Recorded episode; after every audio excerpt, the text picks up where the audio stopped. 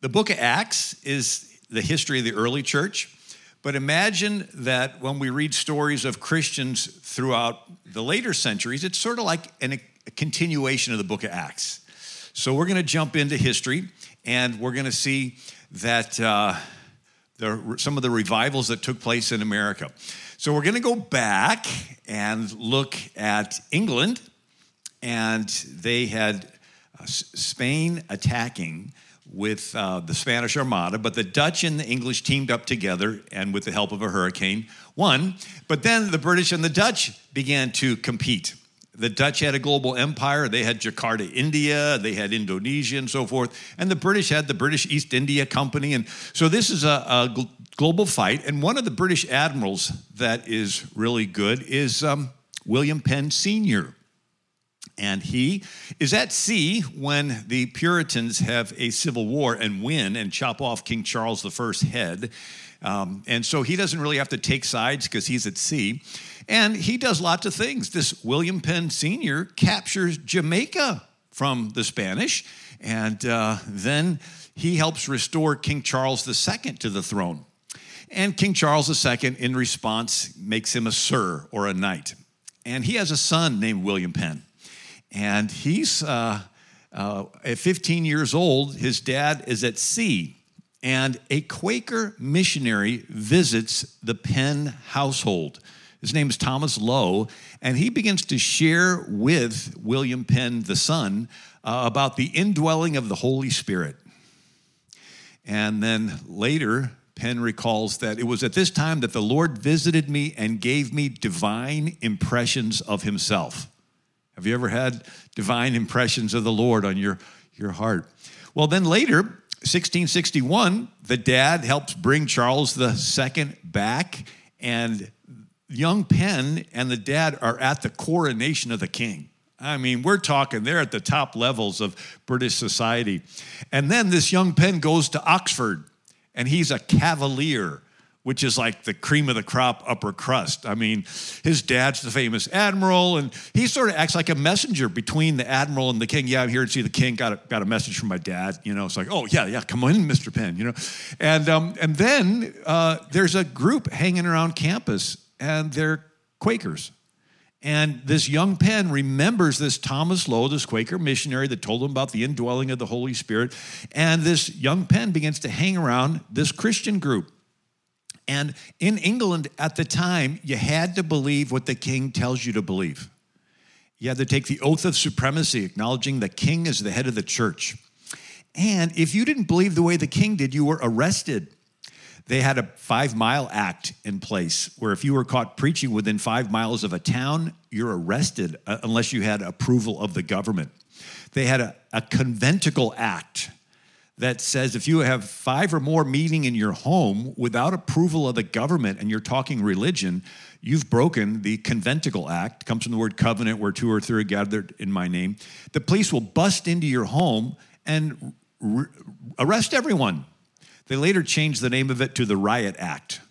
And so the police would bust in pull out a piece of paper and read the riot act which says everyone must immediately disperse or you'll be put in jail where you'll die. so it's so serious it went into our vernacular. Read them the Riot Act. And, um, and so uh, this William Penn, the group of Quakers is raided and everyone is arrested and they're booking them into jail. They're going through all the names and all of a sudden they see William Penn and they're like, kid, what are you doing here? Get out of here. And it happens again and again. And um, the, uh, the dad has to intercede to get his son off the hook, pulling a couple strings here and there. And uh, the young Penn urged his father, I entreat uh, thee not to purchase my liberty. Right? It's like, I don't need your help. And um, well, it caused such a stir that this young Penn was finally expelled from Oxford. Talking about an embarrassment to the dad. And this young Penn uh, continues this, and the dad um, decides that he's like, Son, don't you realize that people have lost their heads for believing in something different than what the government tells you to believe? I mean, you could you could die. This is like you're playing with fire. I was at sea when they were like chopping off, you know, King Charles I's head and so forth. And um, finally, the son the father beats young Penn, chases him from the house, and even threatens to disinherit him. And so now this young Penn has nowhere to go but to live with the Quakers. And he meets the founder, George Fox, and he travels around Europe with him. And he really gets into it. So at the age of 24, he converts and becomes a Quaker. Uh, they call it the Society of Friends. And then he returns to England and he writes a pamphlet, the Sandy, uh, Sandy Foundation Shaken, and he was imprisoned in the Tower of London for eight months. Now, most of the times when you go into the Tower of London, you don't come out alive. and it's more or less a death sentence. And uh, the guards, he asks for pen and paper. And the guards give him some, a writing instrument, you know, a little bottle of ink and a little feather. They'd write with quills. And, and they're thinking that he's going to write an apology to the king.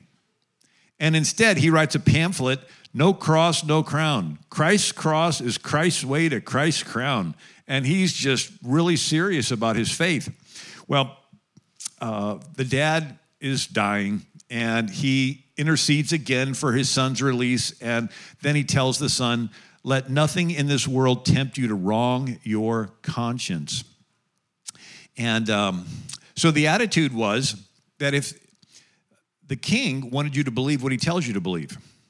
But the conscience part is this idea that if, if the king is going to be there at the day of judgment, standing next to you, and can answer for why you believe something, fine, believe whatever the king tells you. But if the king is not going to be there standing next to you on the day of judgment, you're accountable to God for your own conscience. And so, um, this uh, Admiral William Penn goes to great lengths uh, to get the king to promise not to prosecute his son after his death. He goes, I'm going to die. My son's probably going to get in trouble again. Please have mercy on him. And the dad, the, the king says, Okay, I got this. And uh, so when the dad dies, the son takes uh, his inheritance and he's going to buy a sliver of West Jersey, right? New Jersey, but this was. And where did that come from? Well, it all used to belong to the Dutch and it was those Dutch Anglo Wars at which Admiral William Penn helped the British to win that took all the Dutch land of New Amsterdam and you know what later and that became New York and all these different areas. And so this was land that more or less his dad helped win for the king. And uh, instead of just giving him a sliver of West Jersey, this King Charles II decides to give young Penn 45,000 square miles, making him the largest non royalty landowner in the world, and he names it after the dad, Pennsylvania. And so William Penn gets all this as his personal property. He could have lived like, you know, a king the rest of his life. But instead, this young Penn decides that he's going to at first buy the land from the Indians at a fair price and uh, by the way, this is the same time that the Turks, 200,000 of them, are laying siege to Vienna, Austria. And they're defeated on September 11th, 1692. And so the um, Penn names the capital city Philadelphia, which means city of brotherly love. And he says, God hath given it to me through many difficulties, will, I believe, um, bless it and make it the seed of a nation. And little did he know that it was the seed of a nation. And so he did a holy experiment. You see, every country in Europe, it was one Christian denomination per country. So England was Anglican, Scotland was Presbyterian, Holland was Dutch Reformed, Northern Sweden and Germany were Lutheran, Switzerland Calvinist, and of course, Italy, Spain, France, Austria, Poland stayed Catholic. But it was what the king believed the kingdom had to believe. And if you didn't, you were persecuted and you fled, and those spilled over and founded colonies. So originally, every colony in America was founded by a different Christian denomination. Virginia was Anglican, Massachusetts was Puritan, Rhode Island was Baptist, New York was Dutch Reformed, Delaware and New Jersey were originally Swedish Lutheran, Connecticut New Hampshire were Congregationalist, and Maryland Catholic and they did not get along and they tar and feather each other and chase each other each other's colonies. Um, but william penn decides he's going to do a holy experiment to see if christians of different denominations can live together in the same geographic area. Wow what a novel idea. And um, anyway this was unique on planet earth this experiment that took place in pennsylvania that it indeed became the seed of a nation Penn says, uh, No person who shall acknowledge one Almighty God to be the creator, upholder, and ruler of the world shall in any case be molested or prejudiced in his or her, her conscientious persuasion or practice. So, in other words, in Pennsylvania, no one is going to be forced by the government to do something that's different than your conscience. Founding principle. And he says, but shall freely and fully enjoy his or her Christian liberty without interruption. So Pennsylvania's freedom of conscience provided an atmosphere in which revivals can take place. You really can't have a revival. Imagine being in Anglican England and the king's, you know, bishop comes and says, "Okay, I want to invite everybody to join the king's church." And of course, if you don't, we're going to take you out and back and burn you at the stake. Uh, anybody not, going to take up on the deal? Right? And so his idea was, you take away the coercion. What do you have left? Just an appeal to people's hearts. There's no molesting or from the government either way, so it's just an appeal to your heart. William Penn said, Force makes hypocrites, tis persuasion only that makes converts. And so it's this idea that God loves you and He wants you to love Him back. He doesn't need your love any more than parents do not need the love of their children, but they want it. God doesn't need your love, but He wants it. And the more you love someone, the more you want that someone to love you back. God loves you infinitely. He has an infinite desire for you to love Him back. Right? You're made in His image. What's the most important thing in your life? Right? Is it possessions? Is it travel? Is it your job? I would say that it would somewhere at the top of the list is the matters of the heart. It's loving and being loved. You know, guy's not dying. Oh, I wish I would have spent a couple more time, days at the office. no, it's tell my wife and kids I love them, right? So if we're made in God's image and love, being loving and being loved is like the most important thing to us, wouldn't it make sense if we're made in his image that this loving and being loved is important to God? You go back, I was reading through the, the scriptures. I did a search on angels, and the word angel is mentioned 289 times in the King James Bible. Not once does it say the angels love God. It says they worship him, they praise him, they revere him, they minister unto him, they carry messages for him, and they defend his chosen, they smite his enemies. But it, it does not use the word. Now, when it comes to man, and then it says, Love the Lord your God with all your heart, soul, mind, and strength. We love him because he first loved us, right? Jesus tells Peter, Simon, son of Jonas, Lovest thou me? So, love by definition must be voluntary. The moment it's forced, it evaporates. And so God wants to create an opportunity where you're not forced to love Him, it's just freely given. And so that's what we see here in Pennsylvania. It's, by the way, it did become the seat of a nation. It was there that the Continental Congress met. It was there that the Declaration of Independence was written. The Liberty Bell was rung. The Constitution was written there. And it was the first capital and the first abolitionist society in America was started in Philadelphia and it was uh, 1688, the Germantown Quaker petition against slavery, right? Uh, and so we see that uh, this idea that if nobody, we don't want anybody to force our conscience, we don't want to force people to be slaves. And so uh, Anthony Benezet was a Quaker. He is the one who started the first abolitionist society in America.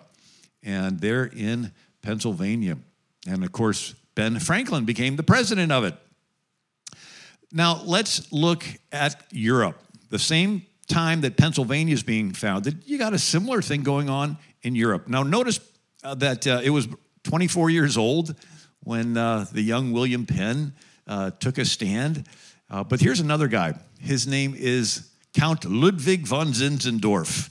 And in uh, the year 1719, he's 19 years old, and he. Um, uh, is his dad had died and he inherited this big estate in Moravia, which is like where the Czech Republic is. It's on the border of Eastern Germany and the Czech. And um, so he inherits the estate. When he's 19, he's going to go on his grand tour. He's going to meet all the diplomats in all these kingdoms and sort of find out who, who are the who's who when you want to lobby and get something done in the courts. And, and he's in Dusseldorf. And he, in his off time, goes to the museum and he sees a painting of Christ with a crown of thorns. And at the bottom of the painting, it has a phrase that says, This I have done for you. Now, what are you doing for me? And so this 19 year old is, is struck by this. He goes back to his estate and he decides he's going to open it up for all the persecuted Christians of Europe that are being chased out of one country and out of another. And he opens up his estate that they can all come and live on there and have the freedom of conscience. They wouldn't be forced to believe something. They could all come. And so they all show up. He calls this place Herrnhut, which means the Lord's watch. And uh, he, uh, that area is also called Bohemia. And there was a guy named John Huss in the 15th century that helped to bring the revival. So the refugees on Zinzendorf's estate were given freedom of conscience, but the endeavor almost ended before it began because the refugees started bickering with each other over doctrinal rivalries. Right? They all get chased out, but they're there. No, no, it's this. No, it's this. And the whole thing is about to collapse. And this young Penn leaves his, uh, excuse me, Zinzendorf leaves his palace and comes and lives amongst them. And he decides that uh, they need to have a, a prayer meeting. And they have communion, and they forgive each other. And then they, it begins um, uh, in 1727. So now he's 27 years old because he was born in 1700. And so they pray and they forgive each other. And then they pray all night and all the next day and all the next night and all the next day. And then they take turns with the kids and with the cooking and with the farms. And they keep that prayer meeting going um, all month, all year next year, next year. That prayer meeting went on uninterrupted for over 100 years. This 27 year old started it, and they just kept praying and praying, and everybody taking turns praying and praying. And um, Zinzendorf said, I have one passion, it is Jesus, Jesus, Jesus only. And so the these young Moravians, they decide they're going to be missionaries. And in the next 20 years, they send out more missionaries all around the world than all of Christendom had in the previous 200.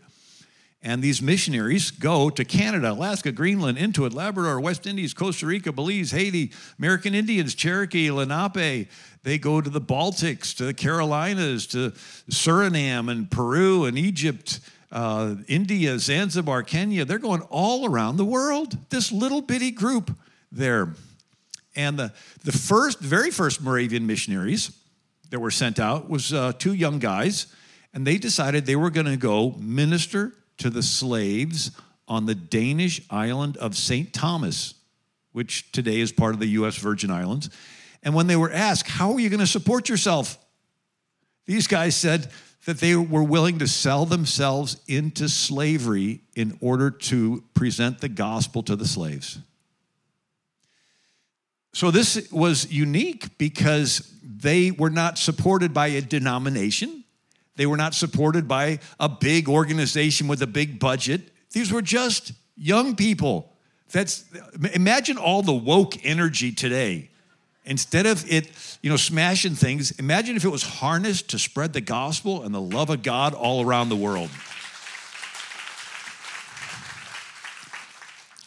And so they supported themselves, and even uh, economists uh, call it the uh, Protestant work ethic, and they wrote books on it that it basically created modern day small business capitalism. Right? It was just them. They were just going to go to some strange country and work really hard, become successful. Why? So that they could fund spreading the gospel.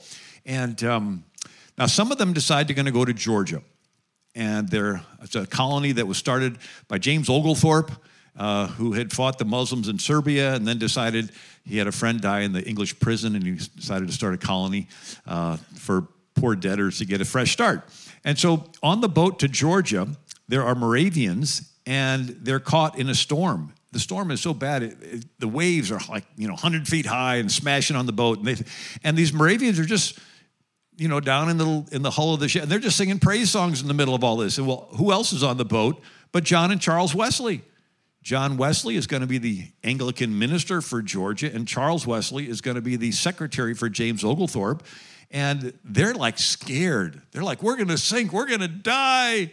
And then they're like running around in the boat. They run into the, the area where the Moravians are, and they're just singing praise songs to the Lord. And John Wesley basically said, uh, They know Jesus better than I know Jesus. And the Wesleys try to do a, a ministry there, and they end up deciding they're, they're a failure, so they go back to England. They go back to England, they meet another Moravian who's waiting for a boat to go to Georgia, and he invites him to a prayer meeting. And they pray all night long. And the Wesleys are touched by the Holy Spirit sort of like young William Penn, that he had divine impressions of the Lord. And John Wesley said, In the evening, I went very unwillingly to a society in Aldersgate Street where one was reading Luther's preface to the Epistle of the Romans about a quarter before nine while he was describing the change which God works in the heart through faith in Christ. I felt my heart strangely warmed I felt I did trust in Christ, Christ alone for salvation. And an assurance was given me that he had taken away my sins, even mine, and saved me from the law of sin and death. And so John Wesley decides to go over and live with the Moravians for eight months. He calls it the religion of the heart. He's like, you're, you're getting along with each other, even though you don't totally agree with each other on everything. And, and you don't have the government hanging over your head, threatening to throw you in prison and burn you at the stake. I mean, this is, and so John Wesley brings this back to England and starts a revival movement inside of the Anglican church called Methodism. And uh, one of his friends, they get him involved, named George Whitefield, and he's set on fire. And George Whitefield decides he's going to preach in America. And he preaches in Philadelphia. And Ben Franklin prints his sermons and distributes them up and down the colonies. And Ben Franklin funds the building of a, a ministry center, like, like a ministry center that you have, you're going to get. And so it becomes the the, was the largest auditorium in Philadelphia and later became the first building of the University of Pennsylvania. Well, Whitefield preaches seven times up and down the colonies, and where the colonies believed different things, now they began to see themselves as one. George Whitefield, in one of his sermons uh, in Philadelphia, said, There's not an Anglican, uh, a Methodist, uh, a Baptist in, in heaven. And everybody's like, What did he just say? And then he finishes the sentence that upon entering those gates, we don't lay aside our badges of schism and join together in worshiping our Savior Jesus. It's like, oh, okay, I get it. We're just going to worship. And so this begins to spread, unites the colonies, which had been divided by all these different uh, denominations. And he, he draws crowd to 20,000 people preaching without a microphone. Could you imagine that? And um, and he is the first preacher uh, out of this great awakening, by the way, came all these different universities. He's the first preacher to preach to mixed races. And that was a big step back then. And many of the black converts wrote the first songs known as Negro spirituals. And one of those that heard Whitefield was a black, a free black uh, named John Marrant and he heard him in 1770 in Charleston, South Carolina. And Marrant, Marrant came to faith in Christ. Uh, he had been born in 1755 in New York. His father died when he was young.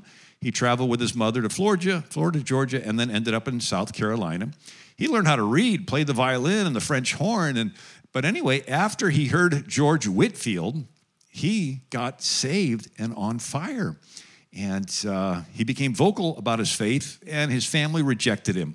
And so John Marrant wandered away and lived in the woods, trusting God. And then he was befriended by the Cherokee, and he learned their language.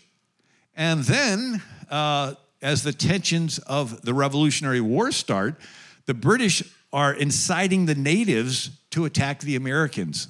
And it's even mentioned as one of the reasons in the Declaration of Independence that the king was inciting domestic insurrection with the, the Indians on the frontiers.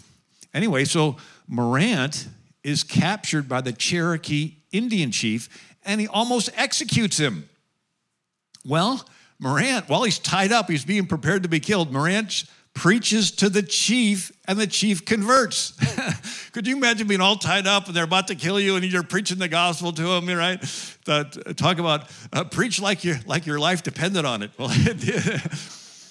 and so the chief converts and then gives him permission to preach throughout the entire tribe. And then he preaches to the other tribes, the Creek, the Catawba, the Hausa. Then he goes back to South Carolina to preach among the slaves. Well, then the British catch him and impress him into the British Navy. And now he's on the British Navy, and then he ends up in England. And then he preaches in England for several years. And then he uh, uh, returns to preach the gospel in Nova Scotia to a great number of Indians and white at Greens Harbor, Newfoundland. And uh, the missionary minded uh, was a wealthy lady in England, Countess Huntingdon. Uh, she published a narrative of the Lord's wonderful dealings with John Marrant, a black, and it went through 17 editions. It was so popular. Another that heard uh, the, the, the revival called the Great Awakening Revival at the time of George Whitefield was George Liele. He was 23 years old, he was a slave. And his, uh, he, he said, I saw my condemnation in my own heart. I found nowhere wherein I could escape the damnation of hell, only through the merits of my dying Lord and Savior, Jesus Christ.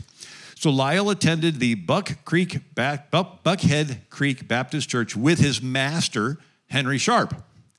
And his master was so impressed with George's preaching that he freed him.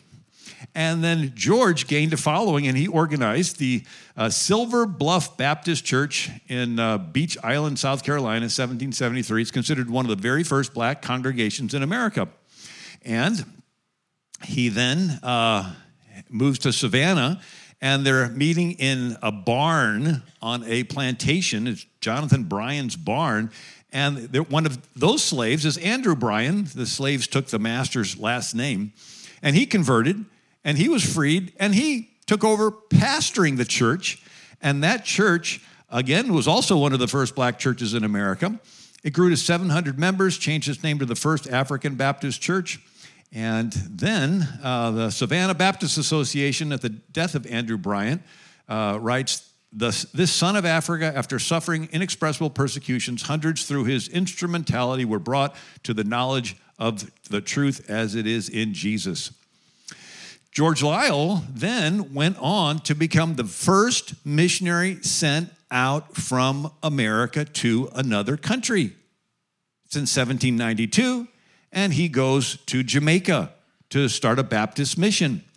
And through his efforts, 8,000 people converted in Jamaica, and dozens of Baptist churches were formed. So you can sort of see you got William Penn, you got Pennsylvania, you got uh, the, the Zinzendorf, and then they touched the Wesleys, and then they touched George Whitefield, and this Great Awakening revival up and down the colonies, and then these different black men heard Whitefield, and they started these works, and now it spreads to Jamaica. Well, after Whitefield dies, John Wesley sends a 26 year old guy named Francis Asbury to, take his place. And Francis Asbury preaches from Canada down to the Caribbean on horseback. He rides 300,000 miles and he is preaching and ordaining people. And so uh, he ordains um, Harry Hosier, who was the first black preacher to preach to a mixed race audience. And Harry Hosier uh, had, was the first black man to have his sermon printed. And it's called the, it was the barren fig tree. And then uh, one of the Methodist bishops, uh, Thomas Coke, described Harry Hosier. I believe he is one of the best preachers in the world. And everybody would rather hear him preach than Bishop Francis Asbury. And uh, anyway, so this revival spreads. And then Asbury ordains Richard Allen, who founded the African Methodist Episcopal Church in Philadelphia in 1816. And now the Revolutionary War takes place, and the uh, we break from the king. We have something unique in our declaration: all men are created equal. And um, then we have uh, the French Revolution, and the French Revolution ends up becoming a mob, and they're like chopping off the heads of all these different people. And during this time, we almost get into a war with France, and the president is John Adams, and he declares a day of fasting. Could you imagine the president declaring a day of fasting?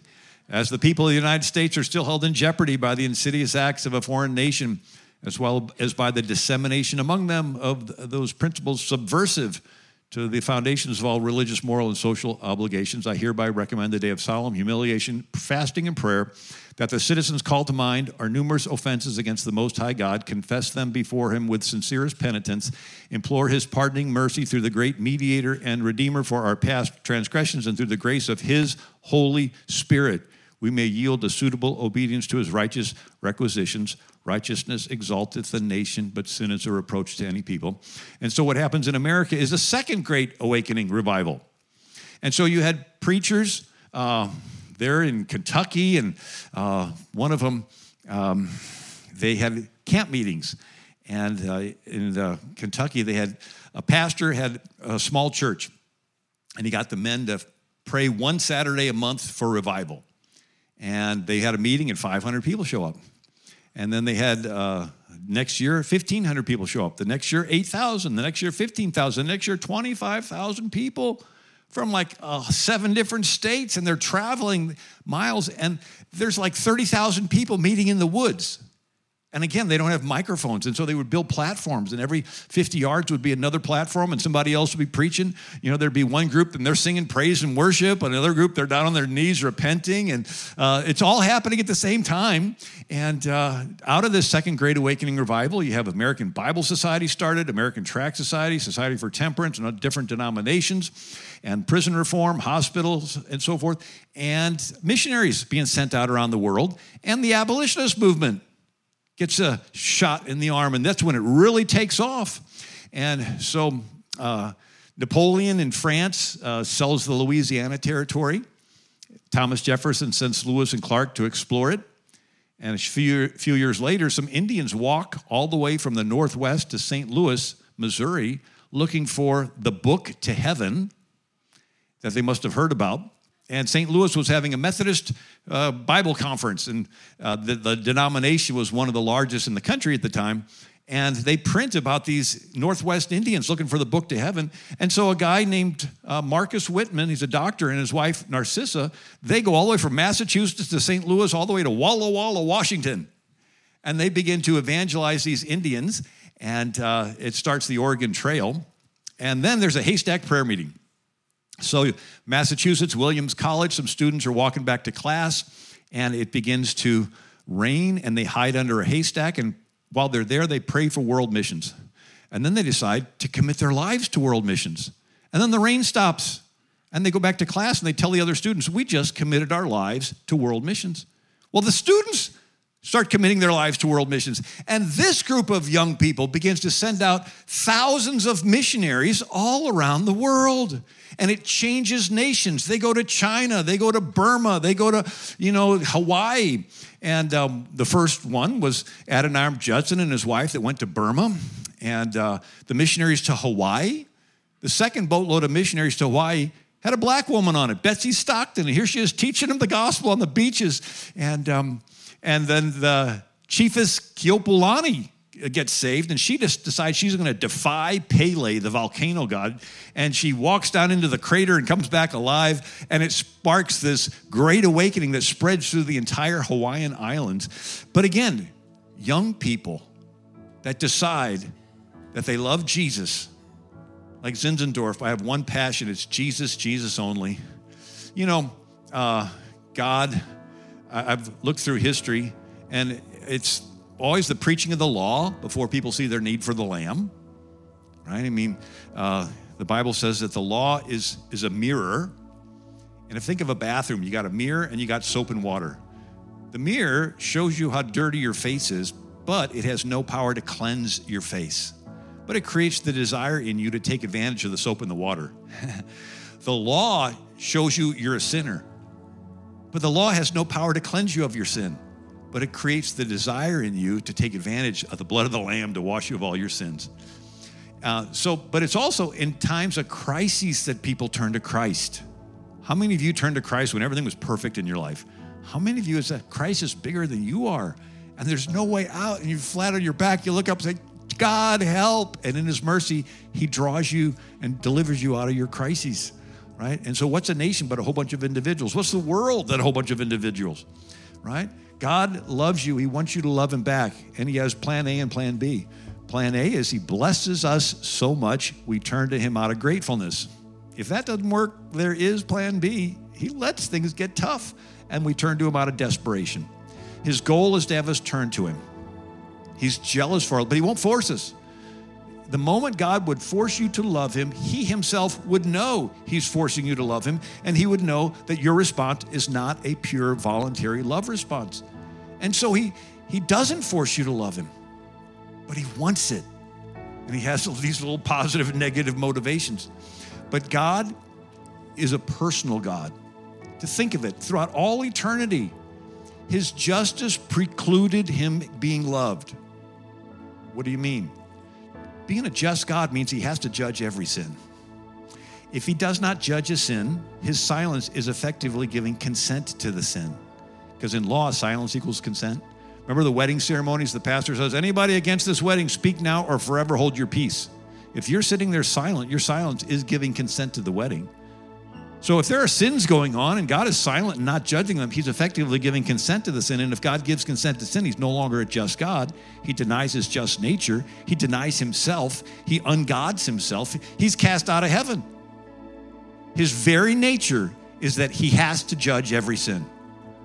And because he is so just, nobody could, he, nothing could love him because if they stepped out of line one time, his just side would have to cast them out.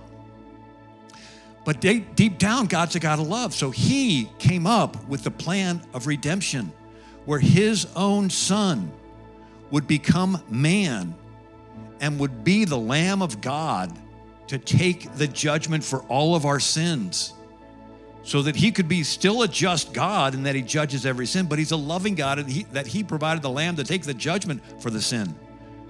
We sang that song today, Hallelujah, right? To, to he that came and made a way. He made a way so you can approach this almighty, perfect, just God without any consciousness of sin, without any fear of judgment, because the judgment's been paid. You have the freedom of conscience in America. God is once Force makes hypocrites, his persuasion only that makes converts. He doesn't want you to follow him because you're afraid that, that the government's going to come after you. He's making an appeal to your heart. He loves you, he wants you to love him back. He loves you infinitely. He has an infinite desire for you to love him back. But all love is personal. It's you in him, your relationship, your heart. He made the heavens and he made your heart. He's made you to love him, and He's made a way for you to love him back.